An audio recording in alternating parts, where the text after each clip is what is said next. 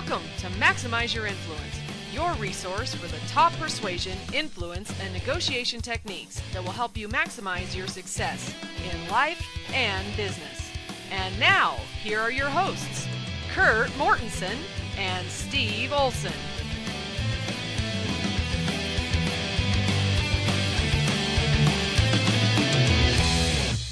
Welcome to episode 116 of Maximize Your Influence. I'm Steve Olson and I have Kurt Mortensen here with me. It's a snowy, rainy day here where we live. Hope it's a little bit better for you wherever you are, but I think the weather guys are predicting it could be a pretty brutal and wet winter depending on where you live. Did you see that uh, graphic going around with El Nino and Jetstream and a bunch of stuff?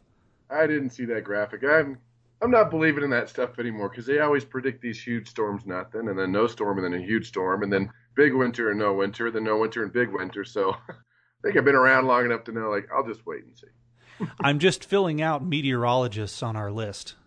Oh yeah, we got to offend them. Yeah, good luck. I think they're kind of there with the lawyers and the politicians, though, that they don't really have a right to be offended. I mean, nobody really likes meteorologists, do they? They get death threats because of the law of association. They're like, wait a minute, it's going to rain, it's going to snow. My daughter's getting married this weekend. How could you? And it makes no sense logically, but they do get the raw end of the stick just because of what they have to do. They're bearing that bad news. Yeah, yeah, they're the messenger, and people like to shoot them. they do get shot and they do get death threats. That's actually factual. Yeah. Oh, it's a good thing something we talk about. yeah, one thing that's your one factual thing for the day. All right. well, we usually don't like to tell you what the factual thing is and make you just guess, but uh, today we gave you a layup. So congratulations. Take that to the bank. Yeah, take it there. So I, I got back from a few uh, three days in Washington D.C., which can be a wonderfully awesome place and terrible all at the same time. It's kind of like Las Vegas, I think, in that yeah, way. That, agree with that. You never know what's going to happen in Washington D.C. I've had some really good trips and some strange trips. I was in Orlando, so that's always good. Warm, nice, tourist trappy, but good food, and big conventions are always fun to do. That's right. Yeah, I I went to D.C. and I had two riveting days learning about uh, tax laws and and uh, tax foreclosures and things like that. So just blew my mind, of course, but it it was pretty interesting just highlighting the good and bad of DC. I got done on Saturday a little bit early and I had some time. And I, thought about changing my flight, but of course Delta Airlines would you know, they were willing to change it for the bargain price of $750. Yeah, so I thought I'll just wait till the next morning and, and go on my flight. So I, I went and I booked one of those bus tours. I thought I'm going to geek out for a couple hours and they're going to drive me around and point out the sights and tell me all the history. It's DC, you know. So I I went and I booked that, and the tour leaves in the front of Union Station there in DC, and I get on the bus and and I had eaten in there, just a quick bite in Union Station, and we went on, and we couldn't go back because about ten minutes after I got on the bus, I, there was a stabbing and a shooting and all kinds of wonderful DC things. we had to get dropped off at another place. So I saw all the history and uh, got a lot of the headlines that you hear coming out of DC many times too. Well, there you go. You can't get better than that. You got the headlines, you got history, you got some culture. You're good to go. Yeah, absolutely. Got I went to Fleming's, got my Fleming's on, which was fantastic. Not a bad trip. So here we go. We're back on the on the horse doing the show for you, our listeners, who we love. Unless you're on our list of people we've offended, you know who you are. And today we want to talk about some very key things in the world of persuasion. This one is a little bit of a kind of a hybrid episode. Sometimes we get into mindset, it's very important. Many of you probably catch yourselves doing this from time to time where you're mentally slipping into old habits. Maybe it's things you say to your prospects or things that you think about yourself or your prospects too. And you got to get recalibrated. And so we like to help with that from time to time. But this one is a really crazy issue that's been coming up for a lot of people that we're going to touch on in just a minute. But in the meantime, he got away with it last week, so we're going to make him hit Urkel twice Kurt, go ahead. Oh, a double Urkel. A double oh. Urkel. Go. yeah, he thinks he can just not do it and not yeah. pay. I so. had no idea the double Urkel was coming, but anyway, let's move on. this is from a blog called NLP Discoveries by uh, Mike Bundrant, and NLP, of course, you know, hopefully you know, is neuro linguistic programming, which is how the brain works, how we think, how we program our brain and he talks about five things remember when you feel like giving up. And that's something we all feel like doing at times, or we're not putting in full effort he put some good things together that were very helpful that we all need to remember. The first thing he mentions that everyone's struggling. We all have issues. And I think we've talked about on the floor before, we're always comparing our strengths to other people's weaknesses. And we all have struggles. We all have issues. It could be mental, emotional, financial, spiritual, physical. We've got issues, and that's okay. We're not alone. We're all working through it, and we all have issues. The second one, he says, You're stronger than you think. And that's true, right? You might not feel that strength, but you are stronger than you think. And it's good to remember those past victories, things that you've accomplished, things that you've done. Number three is that he's talking about there's always other people out there that are less fortunate. And you know, I think your parents probably talked about children being tortured or murdered and things like that. Not a good thing to think about, but you're doing pretty good compared to a lot of people in the world. Number four, you are your programming. You are what you think. We know that. We've talked about that, but are you doing something about that? And I've brought this up before on the show that your thoughts control your emotions and your emotions control your actions. And so you got to go back to your programming look at your thought, redirect your thoughts. You can't really control your thoughts, but if you have that negative thought come in, redirect it to something positive, something that excites you that you want to accomplish in the future. And he says the fifth thing is just realizing it's self sabotage. That you're doing this to yourself, it's a downward spiral. Take control, move on. It happens to everybody. And it's just a good takeaway to remember that it's not just you, it happens to everybody.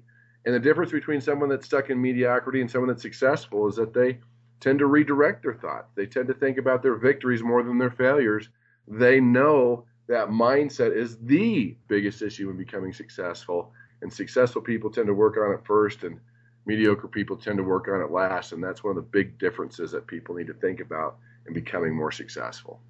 Here's a question. I think I've raised it on the show before, and it's probably something that people spend weeks on in, in seminars and books and training and things like that. But you're talking about the positive thoughts, and there's no denying that people who are successful think differently than those people who, who are not. And we're not going to talk about the definition of what success is. Just you're going to have to eat that for now. Okay. But they think differently. What are your thoughts, real briefly, on that balance that people have to walk between I'm thinking good thoughts, but crap happens and we got to prepare. We got to be responsible. We can't just have our head in the clouds all the time. Yet, sort of, you kind of do. what What are your thoughts on that, Kurt? Well, there's no doubt that optimistic people are more influential, they're more successful. But then all the pessimistic people make fun of them that really, because there's some people out there like, oh, it's a great day. And you're like, no, not really. Look what happened over here and look what happened to your bank account. And they're still going, it's a great day. And I think that's what tends to bother people. Like, no, it's not. so I think it's that combination of really understanding that being optimistic really means that you're positive. Things are going to eventually work out. You know that something's going to happen around the corner. You know you're going to get kicked in the head. You know that eventually you're going to skin your knee, but eventually you're going to win the race. I think that's the difference. It's not that you're going to win the race without any scars or without any pain, but you are going to win the race. That's what we're looking for. That's the difference. But along the way, your muscles are going to hurt. You might fall down. You might get tired. You might get hit over the head by a mugger, whatever it is. But as long as you know you're going to finish the race, that seems to be the difference between success and mediocrity, and the difference between really good optimism and that fake optimism where it's just nauseating to you. Like, no, you're not doing okay. You just lost your house, yeah. type of a thing. I think that's the biggest difference. Okay, good to know. It's a matter of perspective then. I may have to deal with and think about something that's a little bit unpleasant now, but it doesn't affect where I'm going in the long term. Exactly. Yeah. That's exactly right. Okay. I always like to see what people think about that whole that whole concept. So thanks for clarifying. Thanks for the super geeky article and it wasn't some obscure journal for once. it was, was just yeah, just a normal blog, NLP. It was really good and a good takeaway. That's that shows how geeky Kurt is because he thinks an NLP blog is just a normal blog. That's right. Once again, it's all relative and a matter of perspective. So why don't we get going here on what we wanted to talk about for the rest of the show? So you might own a business, you might sell products for another business, you might have some kind of a cause that you're trying to promote. And in today's day and age, it has never been easier for you to get a bad name, even if you might not have one. Anybody can say anything they want to on the internet. They don't have to prove it. They don't have to stand by it. The technical legal term for it is libel. If somebody mm. says something about you online that is is not true and deliberately harmful or hurtful and causes you damage. But what are you going to do? right? How are you going to find this person? In fact, there are a lot of websites and things out there where you can say things and and this has created a huge era of confusion. Take for example Yelp, right? Yelp is a great website. You can go to reviews, you can check out a good place to eat, see what other people think. It's very convenient and easier than ever before to find out what your fellow consumers have to say about a certain product. But the businesses certainly pick up on that too. You can't blame them, right? Yelp, it's a neutral thing. And you've probably, Kurt, like me, you've read on Yelp, you can tell, okay, this is a bogus review. Somebody's just hyping the restaurant. And, uh, you know, you're looking for those genuine reviews. And then there are other times where clients have a legitimate grievance and they air it. And is that really a picture of what that business can and can't do and what you should think of them? So you've got to deal with it as salespeople, as business owners, as consumers so we wanted to talk about social validation and law of involvement and social sabotage. So how do we what are some of the things that we can do to deal with those things and what is the mindset that we have to have in an era where this is just increasingly common? I mean, you think about even 30 years ago. I mean, what were reviews? I, I think the the Better Business Bureau was probably the closest thing anybody had, and that was all in print. Right now, it's within 10 seconds you can be looking up what somebody is saying about a business. Kurt, what do you think? Uh, this is a tough subject because people want that social validation. As influencers, we need social validations because someone will, will always believe someone else before they believe us. We have something to gain. We're trying to influence them to do something, to buy something, to get something. And people want to know other people that are doing it, that are using it. And so we need this social validation. We see it on infomercials. And an interesting thing about infomercials is that infomercials have a 90% failure rate.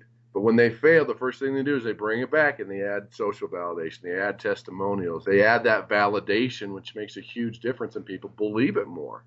But then the challenge is it's not equal because I don't know what the math is, but is it what 30 positive testimonials has the same weight as one negative testimonial? I don't know. Probably what do you think so. the balance is? About 30 to 1? I And think so, yeah. It's terrible because it should be like I got 30 good ones, but everyone's like, no, you've got one bad one. Look, they said this. And you're like, no, I've got 30 good ones, really. well, you've got one bad one, and it messes with our psyches as persuaders. It hurts us, and it could have been a competitor. It could have been someone having a rough day. It could have been a variety of the things. It could have been someone that you didn't supersize their fries and they're so mad they're going to give you a bad evaluation. All these things come to play. So it's a new world out there with Yelp and validation and that instant knowledge where you can look something up on the fly with your smartphone and know what other people think about this restaurant, about this company, about this product, about this service. And so it changes everything. It really does because the person leaving the negative review, and, and I'm not talking right now about whether the negative review is valid or not, but them leaving it, it costs them nothing.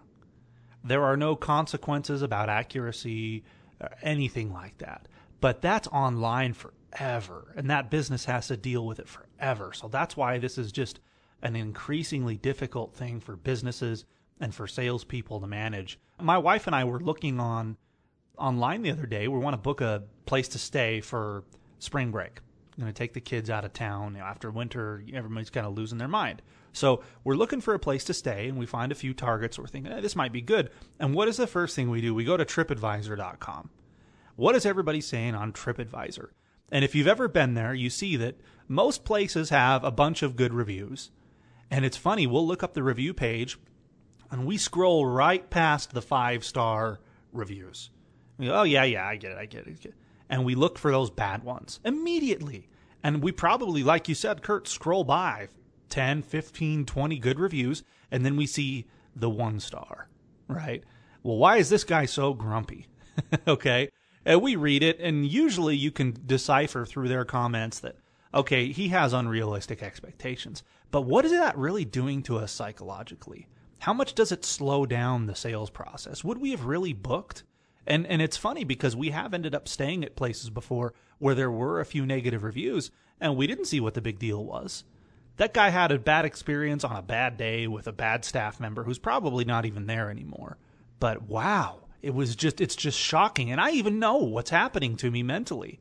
Right? I mean I do a show where we talk about this stuff. What kind of impact does it have on people where this is all subconscious? It's pretty amazing. It's an amazing thing that it's changed so much. Even with you look at movies, it used to be they would have two, three weeks to get their money back. They'd pick the best 30 seconds out and they'd show it to you like, ooh, that looks good. And you go, this, hey, this was rotten. that was nothing like the 30 seconds I saw. Now the movies can't do that anymore because we know that day, that hour, even before it comes out, what percent of people like the movie, don't like the movie. So it changes everything. Even 20 years ago, when you went to go buy a car, you had to believe the person. Now we've got Carfax, we've got Consumer Reports, what they're charging this next state over, the next county over, the next dealership over. It changes everything to where trust is a critical factor. Because when they trust you, they're not going to spend the time on the internet doing these things. Because if they like you and they trust you and you're the expert, then they're going to believe what you say. So if you're getting a lot of people looking for referrals or testimonials or endorsements or recommendations, there might be some issues with trust. But then I also understand it is a trend because people are doing it a lot more with movies, with restaurants, with products and services that you have to be aware it's out there. And you can't stop all the negative valuations. It doesn't matter who you are. You just have to play the numbers game and hope that you've got 300 positive to the one negative. I think in the marketplace, we're going through an adjustment right now. And we're probably on the tail end of it. But when the internet got really big, uh, you know, when was that? 2003, 2004. I mean, everybody was using it to a degree before then, but that's when it really just took over your life. I mean, find somebody who doesn't have the internet as a part of their daily life like almost all the time, right? Mm-hmm. It that's just where your life is at now. That's how everybody corresponds. It's nobody knows anything without the internet. And then of course the whole review concept and and different websites and things start coming up. And I do think that, yeah, everybody does give a lot of credence to the negative reviews, but I do feel like many people are starting to adjust now. They're realizing, okay, there's going to be negative reviews about everybody. Nobody's going to like everybody, and it's less of an impact. It's never going to go away completely. But I think probably six, seven years ago, if you had one shred of anything negative, that, that it just completely destroyed you. Companies, they, they couldn't recover from that stuff. But now the whole idea that people do leave reviews. It happens more and more. It's probably watering down the negative a little bit. What do you think about that? Yeah, I agree with that. I think we all know that competitors are doing it, that people in a bad mood are doing it, that it becomes a numbers game, and we can't let it affect our psyche sometimes. We're like, wait a minute, that's not fair. That's not what happened. They shouldn't have done that. That was mean. Yeah, okay, but there's nothing we can do about it usually and we just have to get other people to put more positive evaluations on there. And it works out over time, I've noticed, unless you've got a really brutal competitor that's really trying to slam you. On a sad note, that's happening out there too. But just get there to the numbers game, and then when you have really good positive valuations, I think people see through it, like you mentioned there. Like, wait a minute. And I've been to hotels too where like it's nothing like the evaluation. This is actually pretty good. I don't know what they were saying or what they were looking for because what they had said and what I saw were two very different things. So when we talk about this concept of, of negative press, negative reviews, and things like that, there's probably two different ways to approach this. There's proactive and reactive, right? Of course, we want to do whatever we can to keep negative reviews away, keep people from ever thinking that that was an option. And I've personally found that the absolute best 100% way to deal with that is to be 100% transparent and treat people fairly because the chances that somebody gets really mad enough to go online because that it does take time, right? You're you're busy, Kurt. If something bad happens to you today, now you are different than the average person because you can go air your grief out on a podcast. But mm-hmm. if something bad happens to you at a restaurant or a department store or with an airline or something, are you really going to take the time to set up an account online on some website and vent? It has to be pretty bad. It, it has to be pretty bad. Be pretty bad for me it, to take the time and do that. Yeah, yeah. And if you felt like the person that you were dealing with leveled with you and treated you with respect and was transparent and honest with you, is it ever going to get that bad? I don't think so. It can. You've got people with you know a bunch of time on their hands that uh, are, are crazy, but I think you're really going to minimize the the potential damage if you follow that one rule. Thoughts? Yeah, it seems to me as long as you're exceeding expectations, this is not going to be an issue. Number one. Number two, if you don't meet those expectations, they are going to be frustrated because frustration comes from unmet expectations. And if you don't manage those in the right way, that's when it comes to anger and that's when the angry person's going to post that thing on the internet. So you just got to be open. Say, yeah, I blew it. I apologize. I'm going to make it right. Here's how I'm going to make it right. And when you do that, people are okay with that. People make mistakes, but you've got to acknowledge it and you've got to make it right. When we get upset is when people try to bury it. Well, it shouldn't be an issue. It wasn't our fault. You shouldn't be upset, right? Those type of things make us more angry and more upset. That's the type of person besides your competitor that's going to post and that's going to give you those bad reviews. Right, right. Telling somebody who is very upset that they shouldn't be upset is a very effective method said no one ever. Exactly. Right. you just it's never going to work no matter how illegitimate the reason for their anger is. Telling them that it's not valid has got to be the dumbest thing that you, you shouldn't be upset. Calm down. Those are the rules. I yeah, I did that to yeah, my daughter last night. It didn't work great. yeah, it doesn't work with anybody. It's just those are the type of things that you just never say, especially to someone in a highly emotional situation. So we're treating prospects fairly. We are giving them an outlet for the anger if it is there, right? Which it's less likely to be there if you're just doing your best and, and actually are a decent human being and care about your prospects, of course, right? So you're giving them a way to vent to you because it's got to vent somewhere. And if you don't let them do it, it's going to go online. For whatever reason, it's gotten past that point, right? Maybe the owner of your company is a moron, or maybe there was a sales guy before you, and, and now it's there. Because when it's online, it's there. There's nothing you can do about it. We've gone past prevention. Now we've actually got to deal with it. What are your thoughts there? I agree. I mean, we got to just be aware of what's happening, acknowledge human behavior, acknowledge emotions, and do it right. Again, exceed expectations, number one. Number two, deal with it, admit it, make it right, and you won't have these issues. You won't have a major issue. Again, every once in a while, you're to have a negative review. You don't know where it came from. You don't know it was a competitor. Again, it's not fair. It's reality. And that messes with your psyche a little bit, but that's another issue. Just focus on exceeding those expectations, and it won't be an issue for you. I think another way too is is incentivize and, and create a culture where you t- where you tell your clients that are happy uh, leave more reviews. Right? There's you can bury bad reviews with good reviews, and and because the trend is breaking in your favor there, like we talked about earlier, like bad reviews are a little less effective now because people are more used to it. Before it was so new that they just assumed that you you must be a horrible person. But you you've got to get the good reviews out there. You've got to make them visible but Kurt, what do you say to the the sales guy who he's visiting with a prospect and they say, "Well, I read somebody on the Better Business Bureau said this," or somebody on some consumer review website said that, right? This is coming at you. You're close to the sale. Things have stalled because that negative review. What do you do? Talk it through. A lot of times that's a knee jerk reaction. Well, look what I found.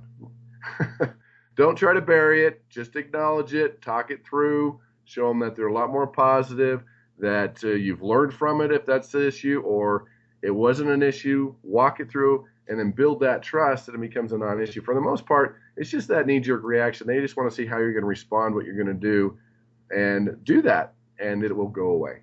That's right. And if you've got the confidence that you're going to do a good job for these people, and you really know that deep inside, then that's going to project through and they're going to realize, yeah, this guy I'm talking to, he, he doesn't at all feel like this review I found. This just does not feel at all like it would be that kind of an experience.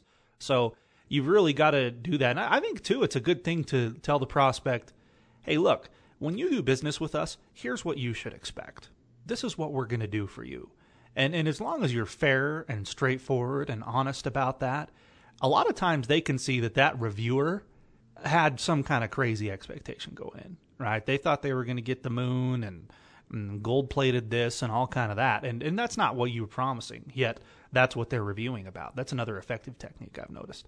And if they've been in business, they know there's crazies out there. And as you talk through it, one thing you could do also when they're sitting on the fence, they're not quite sure, offer some type of great guarantee or a warranty to get them going. Let's try it. Let me prove my worth to you. Let me show you. Get them involved it will go away. And they're going to realize that you're going to take good care of them, that it was a crazy or a strange person or a competitor. And again, the sheer numbers of positive versus negative is going to help you out too. Cool, cool. Anything else on social sabotage and, and the mindset we need to have there? Just that social validation is, is out there. It's not going away, whether it's fair or not. So other things you can help you out along with your testimonials, if you can show people that your product or service is best selling, that it's the number one in the area, top 10 fastest growing, most popular, it's a standard that most people use, those type of thing. It's still important to use. You've got to use it. But there's other things besides testimonial that'll increase your social validation that you can also use. But it is a huge issue. Bottom line is this people always believe someone else before they believe you because you have something to gain. Fair or not, that's reality. There you go. That's good stuff. So, Kurt, you had this happen to you recently, and it kind of tweaked with your mindset. So you're you're going to homer yourself. Do I understand that? Yeah, I'm doing the self homer. Well, so get it homer, over with. Homer, go. Don't, don't, don't. Love your enthusiasm. Thanks so much. yeah. And this is something I talk about, I preach about, but again, we're human. And let me just kind of put it out there what happened to me. So I've been doing these online training webinars, four hours long to Asia, right? India, Asia, the other side of the world, different time zone. So it's the middle of the night. And at the very end, there's an evaluation, which is a great thing. It's good to get feedback. I enjoy feedback, ways to improve. So there's over 100 people on this webinar. And it was good. It was an interactive webinar. We had a lot of fun. And I was looking at the evaluations. Over 100 people. I think there was about uh, 90 people that filled out this form Uh huh. Evaluation. One of the ones that I always look at is rate your instructor, right? That's what I'm concerned about. And there was excellent, good, average, fair, poor. So I was watching it come in and come in. I was like, okay, this is good. I've seen some excellence. They were all excellence. This is good. So I saw there was 88 excellence. And then all of a sudden I looked down and there was two poor. How dare you? I know. I'm like, wait a minute. And that rocked my world and, and it messed with my brain for the weekend. I'm like, and it was all about the two negative. Like, what did I do wrong? What were they thinking? Why are they being so mean? I gave it my heart and soul. That's not fair. We've all gone through that versus focusing on, wait, look at it, 88. That's pretty good versus the two. There was nothing in the middle.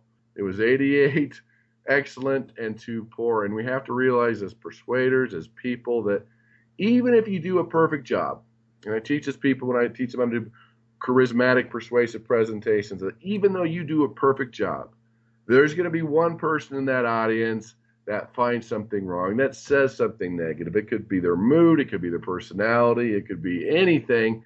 That's how people are programmed. People won't like you because you drive a nicer car. People won't like you because you have a better job. You live in a nicer home. That's how people are. Got, it's easier said than done because this happens to me too. You move on, you look at the positive, and realize that that's how people are. That's how they're programmed. No matter how good you do, people are going to evaluate you in a negative way. That's why it becomes a numbers game. Focus on the 88. Again, easier said than done. But that is my blunder because I let it get to me when it usually doesn't, but this time it did. Well, all right. You've got to be careful to not start wrapping your presentation around that one or two people when everybody really likes what you're saying and you find yourself trying to please the unpleasable. And that's a great point because if one person says, well, you spoke too fast, but then the other 88 thought it was perfect and you adjust it for that one person, we all tend to do that. We got to be careful. Just because you get feedback or comments does not mean you need to change your presentation or your product or service. Find out what the people that like it want, not the one negative person that's going to complain about anything. Awesome. Awesome. Thanks a lot, Kurt. Those are good pointers. And we, we wanted to offer, uh, as we wrap up the show today, a little uh, promotion to everybody who's You listening. like promotion. Yeah, and this one's a free promotion. You got to do stuff though, kind of in line of of what we've been saying on the show. We we recently decided that we'd try to know what we're talking about on Facebook and Twitter. It's probably obvious to you listeners that we still do not know that. Yet we are on Facebook and Twitter. So, we want to get things uh, kind of cranking there. So our Twitter handle is at InfluenceMax. And on Facebook, you can just type in maximize your influence in the search bar and you'll see the little logo for the show come up there. We want you to retweet one of the tweets that we've put out on Twitter or to share one of the posts that we've put out on Facebook. If you do this, just email us at maximizeyourinfluence at gmail.com and let us know.